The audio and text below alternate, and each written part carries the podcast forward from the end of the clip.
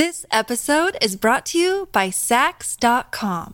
At Sax.com, it's easy to find your new vibe. Dive into the Western trend with gold cowboy boots from Stott, or go full 90s throwback with platforms from Prada. You can shop for everything on your agenda, whether it's a breezy Zimmerman dress for a garden party or a bright Chloe blazer for brunch. Find inspiration for your new vibe every day at Sax.com.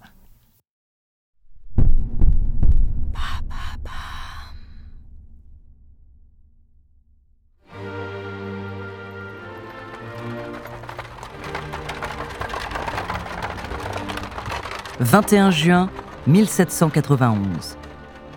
Louis XVI et Marie-Antoinette, actuels dirigeants du Royaume de France, tentent d'échapper à la Révolution française en s'enfuyant de Paris. Malheureusement pour eux, ils se font arrêter à Varennes, et l'annonce de leur fuite accélère le mouvement de révolte des citoyens. Ayant un doute sur la fiabilité du roi, les sans-culottes réquisitionnent les bijoux de la couronne et les placent dans le garde-meuble du roi l'actuel Hôtel de la Marine, place de la Concorde à Paris. C'est lorsqu'un inventaire des joyaux est rendu public que de nombreux brigands décident de prendre le bâtiment d'assaut jour après jour. Parmi eux, Cadet Guillot l'ordonné. Lui qui n'est pourtant qu'un simple voleur, va réaliser le vol le plus remarquable de cette période.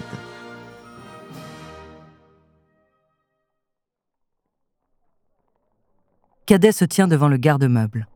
L'adrénaline coule dans ses veines. Il espère pouvoir remporter le jackpot. Il profite de chaque parcelle d'obscurité pour se cacher et monte avec prudence un grand escalier au cas où il entendrait quelqu'un. Il finit par arriver dans une immense salle remplie de moulures, de fresques et de dorures. Il est estomaqué. Il n'a jamais vu un tel étalage de richesse dans une même pièce. Cadet reprend ses esprits, il n'a pas le temps de rêvasser, mais dans sa frénésie, il oublie d'être vigilant et fait tomber une cruche probablement hors de prix. Cadet s'arrête un moment et cherche à se calmer. Voler la couronne est un crime et il n'a pas envie de sentir l'acier de la guillotine se glisser brutalement le long de sa nuque. Au bout de quelques secondes, il se remet en marche à pas de loup pour éviter que le plancher en bois ne grince sous le poids de son corps. Un grand meuble en noyer retient son attention. Celui-ci est très bien ouvragé avec plusieurs sculptures d'animaux de la forêt et de végétation. Il l'ouvre précautionneusement et un cri de stupeur sort de sa bouche. Il a le cœur qui bat la chamade. Ses mains deviennent moites et son souffle s'accélère. Cadet n'a jamais rien vu d'aussi beau. Il est face à la toison d'or de Louis XV et au diamant bleu de la couronne.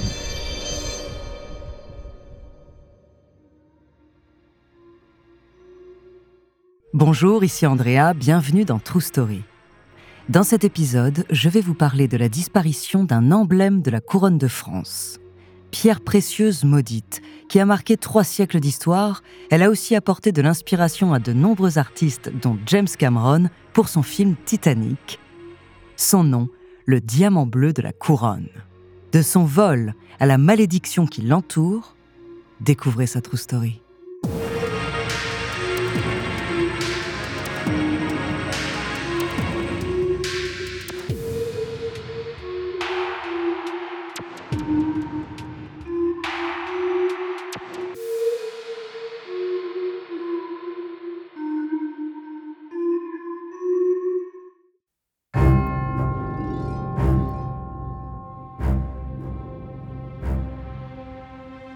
L'histoire de ce diamant commence avec Jean-Baptiste Tavernier.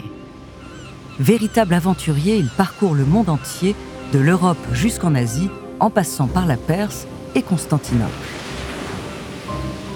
En 1668, Tavernier revient de son sixième voyage en Inde avec des sacs remplis de diamants purs acquis dans le sultanat de Golconde. Il se précipite au Louvre pour montrer sa somptueuse collection à l'actuel roi de France, Louis XIV le roi est émerveillé par toutes ces marchandises. Devant lui se trouvent plus de 1000 diamants de toute taille et de toute forme. Il va alors lui acheter tous les plus gros diamants qui lui sont proposés, dont un diamant d'un bleu remarquable qui deviendra célèbre sous le nom du diamant bleu de la couronne de France.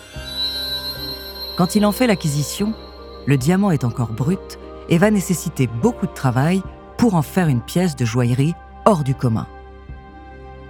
Pour cette tâche délicate, Louis XIV va confier son précieux diamant au meilleur joaillier de la cour, Jean Pitan, qui mettra deux ans à mettre au point le dessin du joyau et une année de plus pour effectuer la taille. Jean va se surpasser pour créer ce qui est encore considéré aujourd'hui comme un chef-d'œuvre. Et quand Louis XIV récupère son diamant, il est ébloui par tous ces magnifiques reflets bleus. Afin d'en faire un symbole digne du roi Soleil, il fait ensuite monter la pierre sur une broche en or qui l'inonde de ses reflets aux couleurs du soleil. Le joyau sera ensuite inclus dans l'insigne de l'ordre de la Toison d'Or par Louis XV, son arrière-petit-fils.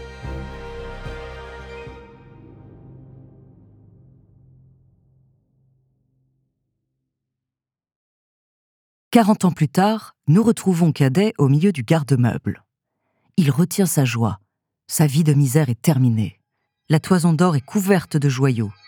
Mais il s'attarde plus particulièrement sur l'un d'entre eux, un énorme diamant bleu. Ce dernier le fascine, et il prend le temps d'en observer tous les reflets.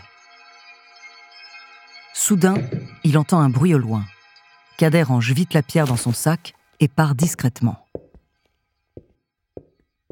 il décide de fuir la France et prend la direction de l'Angleterre.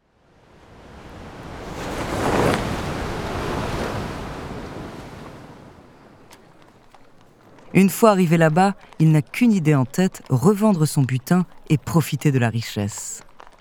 Mais sa fortune ne sera que de courte durée.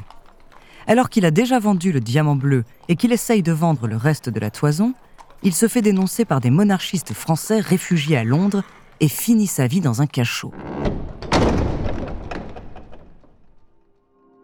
Mais la trace du diamant bleu s'arrête ici.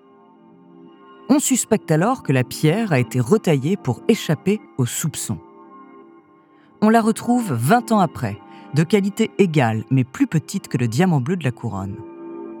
Ce nouveau diamant bleu disparaît encore jusqu'en 1839 lorsque des registres attestent de sa présence au sein de la collection du banquier Henry Philip Hope, dont le nom allait ensuite être donné à la pierre précieuse.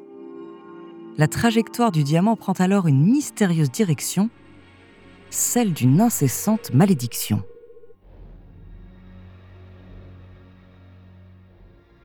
This episode is brought to you by Sax.com. At Sax.com, it's easy to find your new vibe. Dive into the Western trend with gold cowboy boots from Stott, or go full 90s throwback with platforms from Prada. You can shop for everything on your agenda, whether it's a breezy Zimmerman dress for a garden party or a bright Chloe blazer for brunch. Find inspiration for your new vibe every day at Sax.com.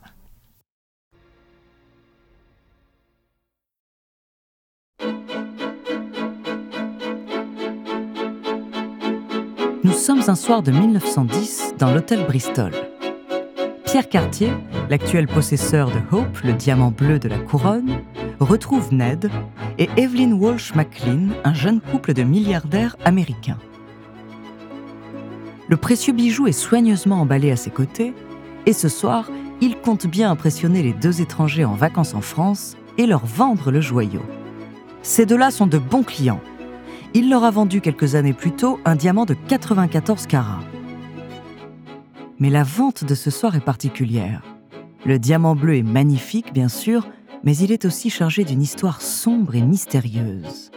Plutôt que de s'en effrayer, Pierre décide de jouer de cette particularité pour séduire le jeune couple. Il commence par retracer toute l'histoire du diamant, de Tavernier à la Révolution en passant par le Roi Soleil, il raconte comment le diamant change de forme pour échapper à l'État français, puis il s'attaque à la malédiction qui semble suivre ses propriétaires. Un soir, par exemple, dit-il, un voleur s'est enfermé dans un temple en Inde. Son but était de dérober le diamant qui ornait alors le front d'une grande statue en or dédiée à une déesse locale. Un diamant réputé d'une taille et d'une pureté hors du commun, mais surtout d'une couleur exceptionnelle. Le voleur parvient à s'en emparer, mais il ne fallut que quelques instants pour que la malédiction s'abatte et que ce dernier se retrouve foudroyé une dizaine de mètres plus loin. Depuis ce jour, le diamant est réputé porteur de malheur à tous ceux qui l'approchent. Cette première histoire et celles qui s'ensuivent semblent avoir l'effet escompté. Evelyn est subjuguée et se vante même de ne pas être sensible à ce genre de malédiction. Les objets maudits sont pour moi signe de chance. Mais alors que Ned demande le prix à son ami joyeux, la jeune américaine l'arrête dans son élan. Ned, je n'aime pas la monture du bijou. Pierre Cartier ne s'avoue pas vaincu pour autant, il ira jusqu'à mettre la pierre dans une parure plus moderne et à rencontrer à nouveau le couple aux États-Unis pour enfin parvenir à leur vendre. La malédiction de la pierre finira ensuite par atteindre les MacLean. Elle aurait entraîné la mort du fils aîné dans un accident de voiture, la séparation du couple, la mort de Ned dans un hôpital psychiatrique, la faillite de leur journal familial, la mort de leur fille par overdose et enfin la mort d'Evelyn d'une pneumonie. Après ces destins tragiques, le joaillier Harry Winston se porte acquéreur du diamant avant d'en faire don au Musée national d'histoire naturelle des États-Unis en 1958. Très rapidement, comme Cartier quelques années auparavant, les universitaires suspectent que le diamant Hope soit une recoupe du diamant bleu de la couronne. Mais ce n'est qu'en 2005, soit 213 ans après son vol, que la théorie va se confirmer des experts ont recours à une modélisation informatique basée sur des témoignages du XVIIe siècle, des illustrations détaillées du diamant bleu et des scans du diamant Hope. Leur étude a permis de conclure que la pierre Hope est bel et bien le diamant indien original, retaillé pour passer inaperçu. Actuellement, le diamant est exposé au Smithsonian de Washington. Il est le plus gros diamant bleu jamais découvert et est l'objet d'art le plus vu au monde après la Joconde de Léonard de Vinci. Quant à la malédiction, aucune nouvelle mort tragique n'est à déplorer par sa faute. En tout cas, aucun des 6 millions de visiteurs annuels ne s'en est plaint.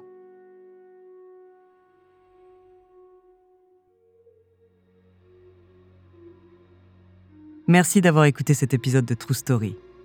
Dans le prochain épisode, je vous parlerai d'un entrepreneur et d'un milliardaire américain qui défraie les tabloïds. En attendant, si cet épisode vous a plu, n'hésitez pas à laisser des commentaires et des étoiles sur vos applis de podcast préférés.